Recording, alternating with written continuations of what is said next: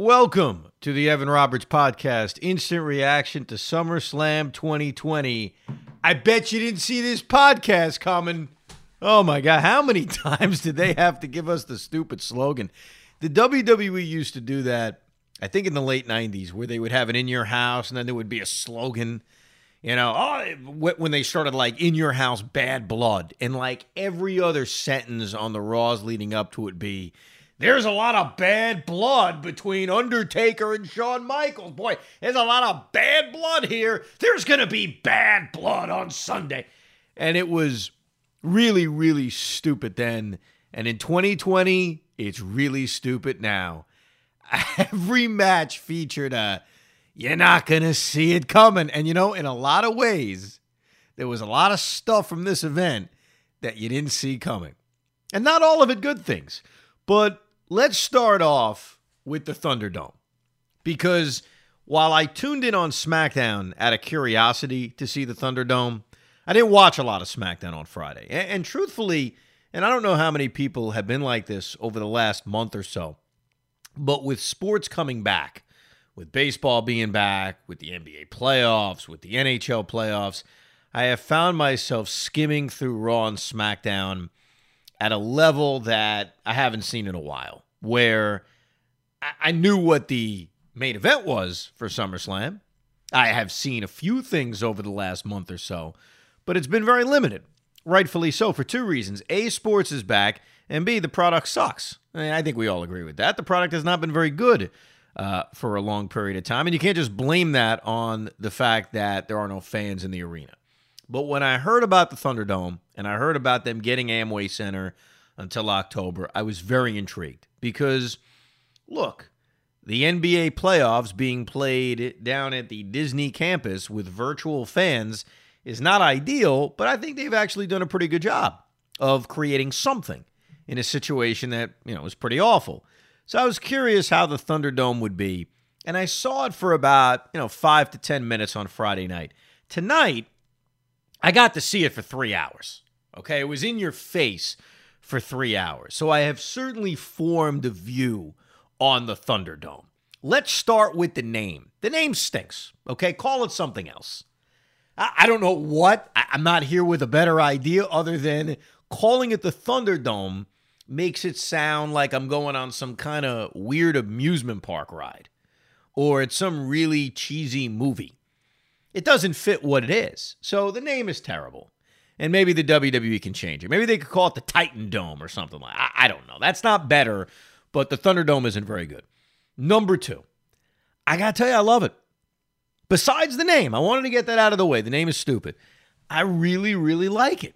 Now, is it better than having real fans? No, of course not. This isn't the future of pro wrestling. This isn't something I want to see eight years from now, even when we're allowed to have people in the arenas. But it's what it did so effectively for this event, which overall I didn't think was a great event, which I'll get to, I promise, is it made it feel big. And that's the thing the WWE hasn't had since fans were in the arenas. Nothing feels big. You know, WrestleMania was so awkward, and I can't blame them for that. It was literally weeks after everything shut down.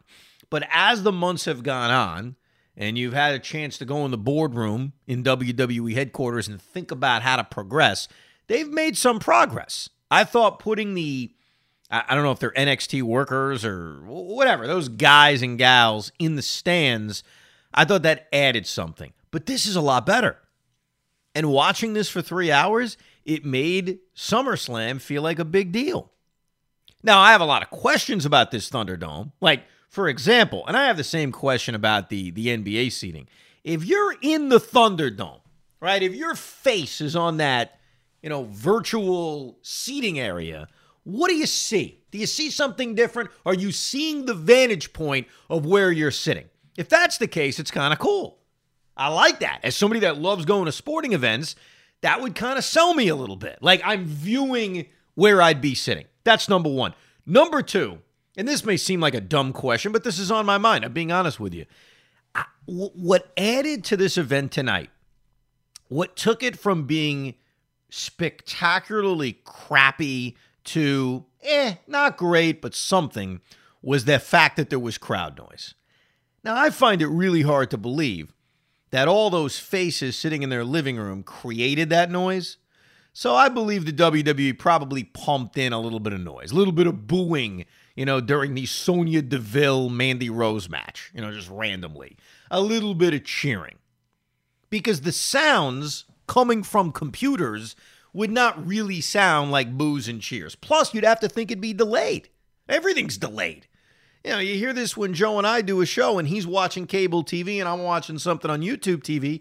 I'm delayed a little bit. So there's no way that the wrestling fan is seeing everything instantly and they're able to react instantly and that sound goes through the arena without there being any kind of delay. So that that made me think for a while. But nevertheless, there was crowd noise, probably pumped in by the WWE. Maybe a mix of both. Maybe you have a mix of, hey, we're pumping in crowd noise so it doesn't sound nuts but we also have the sounds of these poor schmucks who are in front of their computer watching pro wrestling. And I don't know why anybody would want to do that.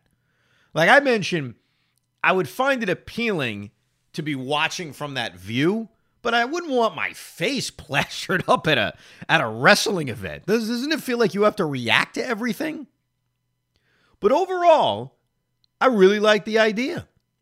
And the thing that strikes you is that tonight felt like a big event. Tonight was the first night since whatever the pay per view was before WrestleMania, I can't remember. Elimination Chamber, I think. It's the first time where a pay per view or a big event, whatever you want to call it, actually felt big. And I'm glad they did it for SummerSlam. I also started thinking throughout the show is this something they should only save for pay per views? And on Raw and SmackDown, do it from the Performance Center. And I thought about that for a second. I said, you know what? Screw it. It all should be at the Thunderdome and the Amway Center because they care about Raw ratings, they care about SmackDown ratings. And I do think that if you're flipping through the television and now you've got like these millions of, not millions, but thousands of boxes of people's faces, I don't know. Maybe it'll come across to others the way it did to me, where it'll feel big, and maybe you'll keep the TV tuned on the channel. Now, you have to have a good product. The product's not great. I think this this event tonight kind of showed you that the product wasn't great. And I'll start with the main event, which probably gave me my most satisfaction of the night. And that was the Bray Wyatt Braun Strowman match. It wasn't a particularly great match, but I think the reason why it gave me the most satisfaction is A, something happened that surprised me, and that was Roman Reigns' return. Excuse me. I don't know if that was posted on the internet today or yesterday. I haven't checked. So if it wasn't a surprise for you, what can I tell you? For me, it was a surprise. And it was cool. Because no matter what you think about Roman Reigns, seeing Roman Reigns back for the first time in five months is kind of exciting. It's a fresh character. We haven't seen him in a while. And I sort of liked what Roman did at the end of this match because even though there's no part of me that thinks he'd be a heel, he kind of acted like a heel. Now, one thing as we've seen from the WWE is heels can act like faces, faces can act like heels. It doesn't mean that they're flipping them. So I fully expect Roman Reigns is going to be the lovable character, the lovable face. I say lovable sarcastically, but he's going to be a face. But when he comes out, and he attacks Strowman and then goes out to go after, or I'm sorry, comes in to, to, to, go after Bray Wyatt and then goes out of the ring to get Strowman and basically says, You're only the monster because I let you, and then beats the crap out of him with a with a chair. I don't know, kind of heelish. Kind of cool. Kind of fun. So I enjoyed that ending. I don't know what they do with Roman right away. The problem with putting him right in the title picture with uh, with Bray Wyatt is I don't think Roman's coming back after that layoff to not win. But are you really going to take the title off of Wyatt that quickly? So I think that's probably why they got Strowman involved because I think Roman needs to be busy with Braun for a while, and then maybe they'll build towards Bray Wyatt, Roman Reigns. I don't think they should build that to WrestleMania. I don't think it's interesting enough to drag something from the middle of August until the middle of March. I know that was their plan, or was a potential plan for this past WrestleMania to have Roman against Bray Wyatt. Ah, I'm a big fan of building up something to WrestleMania. So planting the seeds tonight to not give us the payoff till March on the surface sounds kind of cool. I think the problem is is there enough interest in Roman Reigns against The Fiend to, to build that up for the next eight months. But maybe that's what they do.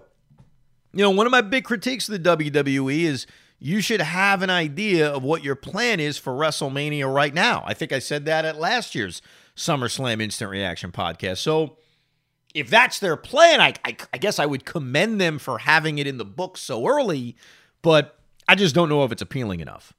The match, though, was so weird. And it's almost like the WWE, and they did this a few times tonight, took their slogan, You'll never see it coming, and really tried to have that be the ending to a few matches. And not in a good way. You know, sometimes the ending out of nowhere is cool. Sometimes the, hey, I didn't see that one coming, but that was awesome. I've cited this before. I always think that about the Diesel Bret Hart match at Survivor Series in 95, if I'm not mistaken, where Bret faked an injury, small package, out of nowhere beats Diesel. I think that's a cool ending. That's a great ending. But the ending to this match was Braun Strowman taking a, a box cutter. That's right, a box cutter. And instead of stabbing his opponent, which probably would have been more effective, he decides to rip the mat off of the ring. And then very quickly, Bray Wyatt just gets up and uses that for his gain by, I think, uh, whipping out two sister Abigails on him and then just getting the win. So Strowman comes across like an idiot. Okay, I'm going to use this box cutter. I'm going to rip off the ring a little bit. I'm going to show the exposed wood which gives away the secret of what's underneath the mat in a wrestling ring, though I, I think we all suspected that. And then I'm basically going to let my opponent use it on me, which is exactly what Bray Wyatt did. And that's how it ended, the main event of the night. And, and I think that, look, the lasting image of this event is not Wyatt getting the victory like that. It's Roman Reigns showing up, obviously. But it really was a completely out of nowhere ending. And, and I guess that was the WWE's plan. They said, hey, this is our slogan for the night. We really have to follow it. And they really did it on an even worse level with Drew McIntyre against Randy Orton. I was intrigued going in to think what main events the show. Because going into the night, I thought both titles were going to switch hands. That was my prediction, if I'm being honest with you. The Strowman one I think it's been obvious for a while. I've said this on a few podcasts, any of the wrestling podcasts I've done since WrestleMania, that I didn't think Strowman was going to have the title long and that it makes sense to get the belt to Bray. I thought there was a chance they would do it quicker than this, but they dragged it out. You know, they gave you kind of a build for the last three months, or kind of weird build with Strowman acting like a heel and assaulting his girlfriend, or, or you know, not his girlfriend, but the girl that he wants to have as his girlfriend, I guess. So they they built it, but I always thought eh, they're going to get the belt back to Bray Wyatt. They made a mistake taking it off him to begin with. Strowman was never the plan to be the champion to begin with. It was supposed to be Roman Reigns defeating Bill Goldberg anyway. So that part wasn't the surprise. I thought there was a chance that Orton was going to win the title. And a part of the reason why I thought that was a couple of there was a couple of reasons. Number 1, even though I don't necessarily think that Randy's at his best we've ever seen. That seems to be a consensus that Randy Orton is doing some of the best stuff we've ever seen because of his feud with Edge and some of the promos that he had. But the other reason I thought it was possible Randy was going to get the belt was it always tends to work better to have the heels with the title and some faces chasing them. And McIntyre is the, you know, he's a face. He's everything about a face. I mean, think about it. After he wins the match, he's saying into the camera, This belt isn't about me. It's about you. Give me a break. It ain't about me. It's not about you listening. It is about Drew McIntyre, the WWE champion. Cut the crap. Cut the kiss ass crap. You know what I mean? So I thought it was possible they'd put the belt on Randy. And they still may, by the way. They do have a, another event coming up in a week, and they do have time to flip it and they may. But I was convinced, well, if the Orton match goes last, Randy's going to win the title. Now, I thought both were going to have title changes, but I was confident about the Strowman Bray Wyatt one. So when I saw that Orton was going second and last, I said, all right, maybe they're going to keep the belt on McIntyre. And the, the ending sucked. The match was okay. It was nothing terrible about the match. It was a hard hitting, you know, main event match, even though it wasn't the main event. But to have a backslide, get the victory over the Viper? Come on.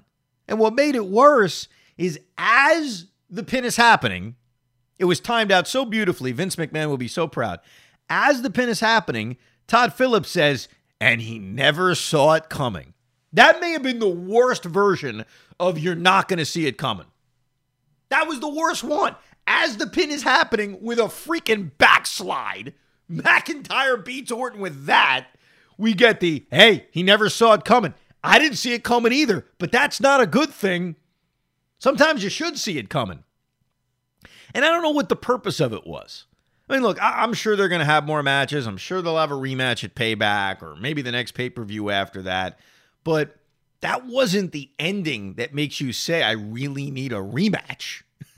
Having a backslide be the, the pin is going to make you say, I need to see this match again. Look, I, I'm not the biggest Randy Orton fan. While the match with Edge at the greatest match of all time tagline event was a tremendous match, and he has had some good promos on the mic. And I'll say he's definitely more interesting today than he was two years ago. I'll give you that. I'm not falling in love with Randy Orton, but I'm also really not falling in love with Drew McIntyre. Doesn't mean the belt should come off of him.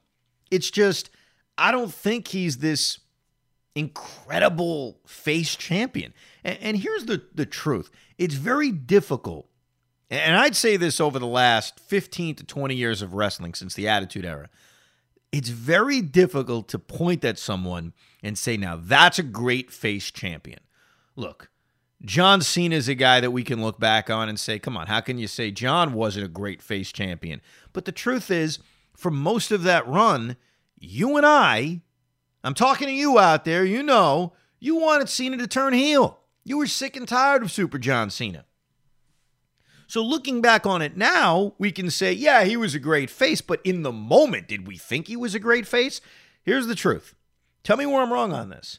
The only great, truly great face champion, and he wasn't even champion that long, that people just loved and you said, ah, this is a face. There's no need to turn this guy heel. This is a face, was Daniel Bryan. I mean, is there really any other? You want to tell me CM Punk for a little bit? as a badass face, I'll buy that. I'll buy I'll buy CM Punk. But outside of that, most of the guys that the WWE says this is your face champion, you don't want as a face champion. Roman Reigns has been the definition of that. And I'm not saying that McIntyre needs to be a heel, but what I am telling you, and I know this is tough to judge because we haven't had fans in the stands to really react. And even with the Thunderdome, you're never going to truly hear what the Thunderdome thinks because it's so controlled by the WWE. And like I mentioned with the sound, like if they want to just crap all over Drew McIntyre, we never hear it. If the crowd wants to do that, I can't imagine it's going to break through the Thunderdome. But I am skeptical that if this was normal times, I think the crowd would have turned on Drew McIntyre. I think they'd be booing him. I think they'd be giving him the Roman Reigns treatment. So I'm not suggesting the belt has to come off Randy Orton if you want to let Drew run with this a little bit longer, fine. I'm just telling you, I'm not buying into it. As far as some of the other matches are concerned, let me get with the uh, the Sasha Banks Bayley situation. I-, I like this. This was creative, having Asuka challenge for both belts in separate matches. I thought that was kind of cool. It, it always made sense that one of the women was going to hold on to the belt the other woman was going to lose it. I wasn't positive who. I did lean towards Sasha losing only because Bayley's had the belt for 317 days, so why take it off of her? And they would continue to flirt with this Bayley and Sasha are going to break up. And they've been flirting with this for a while. I think the real question here, as Bayley defeats Asuka with the help of Sasha, and then Sasha loses to Asuka when Bayley decides, I'm not going to help. The real question in all of this is going to be when does the powder keg moment happen? They've been teasing this for a while. You want to give everybody a big payoff. Can they keep this going until WrestleMania? Because that's that's where you think the big payoff would be. That's where you think it would make the most sense. I just wonder with what they did at SummerSlam, with having the heat kind of retched up a little bit more, if they could drag this out longer. But I like it. It's an intriguing angle. But really, the payoff's going to be how do you end it? How do these two finally break up? And then, you know, are the series of matches good? I'm sure they will be.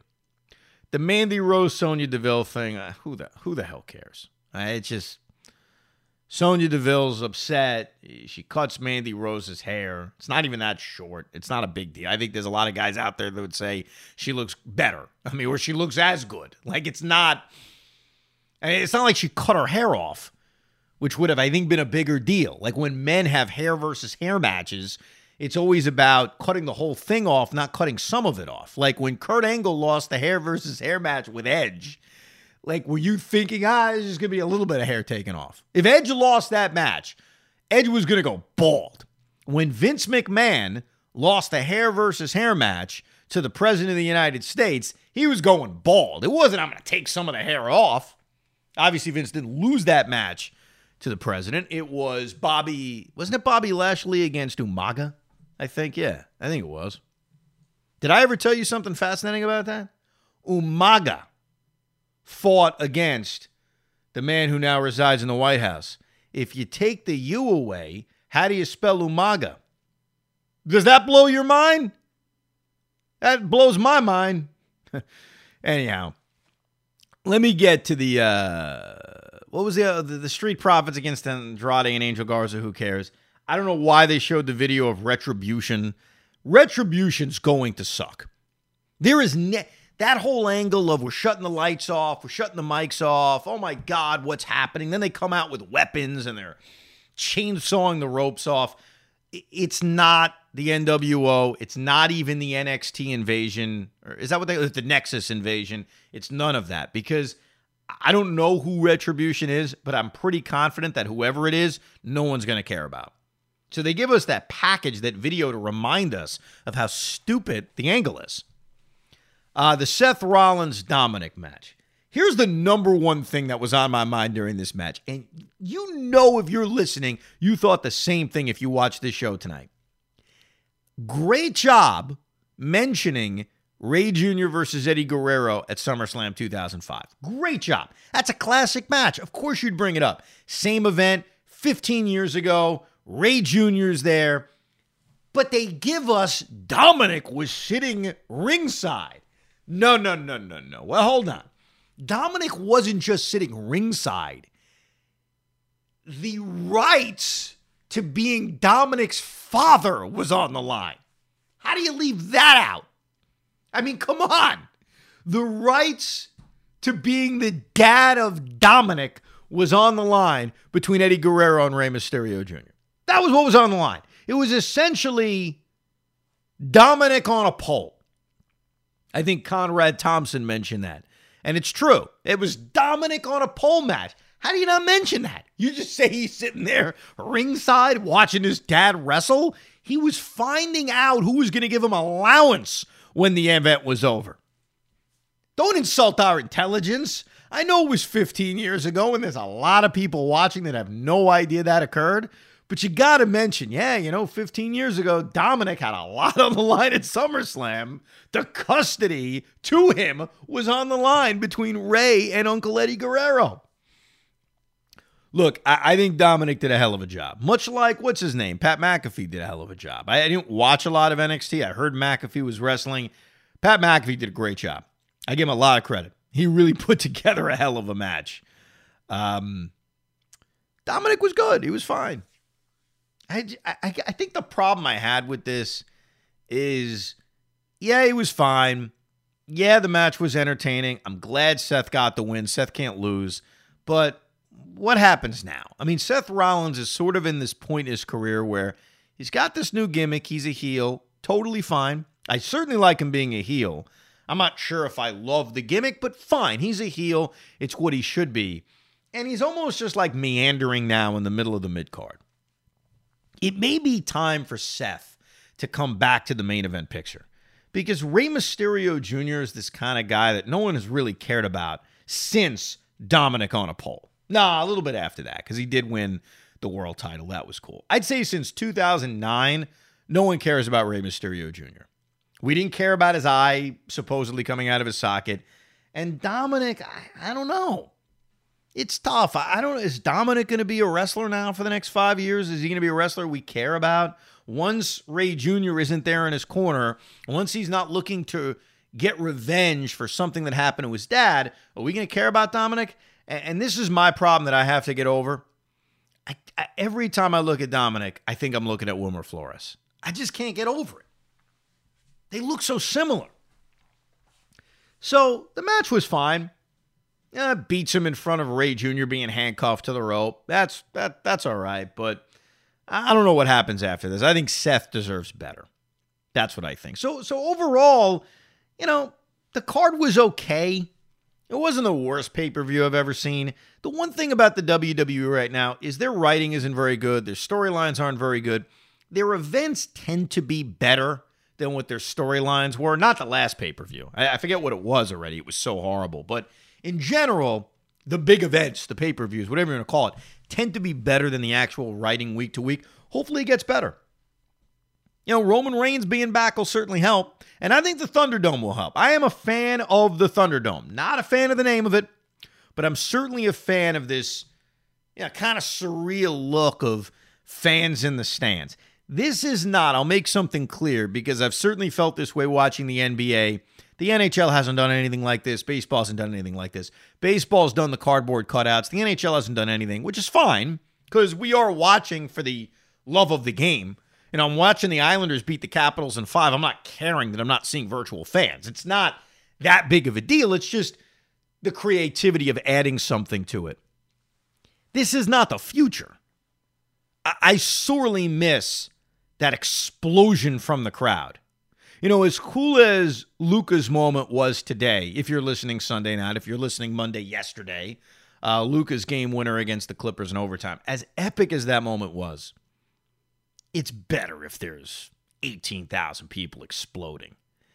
And I think the virtual fans add something to it. I think the virtual fans tonight added something to it, but would of course be cooler if there was this, oh my God, Roman Reigns is here. Absolutely. But I give the WWE credit. I think the Thunderdome adds something and it made SummerSlam feel like a big event. And I worried about that. I worried when we talked about SummerSlam a month or two ago. How do you differentiate SummerSlam from all the other stale shows we've had over the last five months? And they were able to do it. And hopefully soon, not for wrestling, but for the sake of all of us, arenas will be packed. That's the hope. Anyhow, you could listen to Joe and I. We're actually on at our regular time this week. We got preempted a lot for the Brooklyn Nets and for the New York Yankees. Shouldn't be much of a problem. So you can hear us from 2 to 6 Monday through Friday on The Fan. Thank you for listening to this edition, the SummerSlam 2020 Instant Reaction edition of the Evan Roberts Podcast.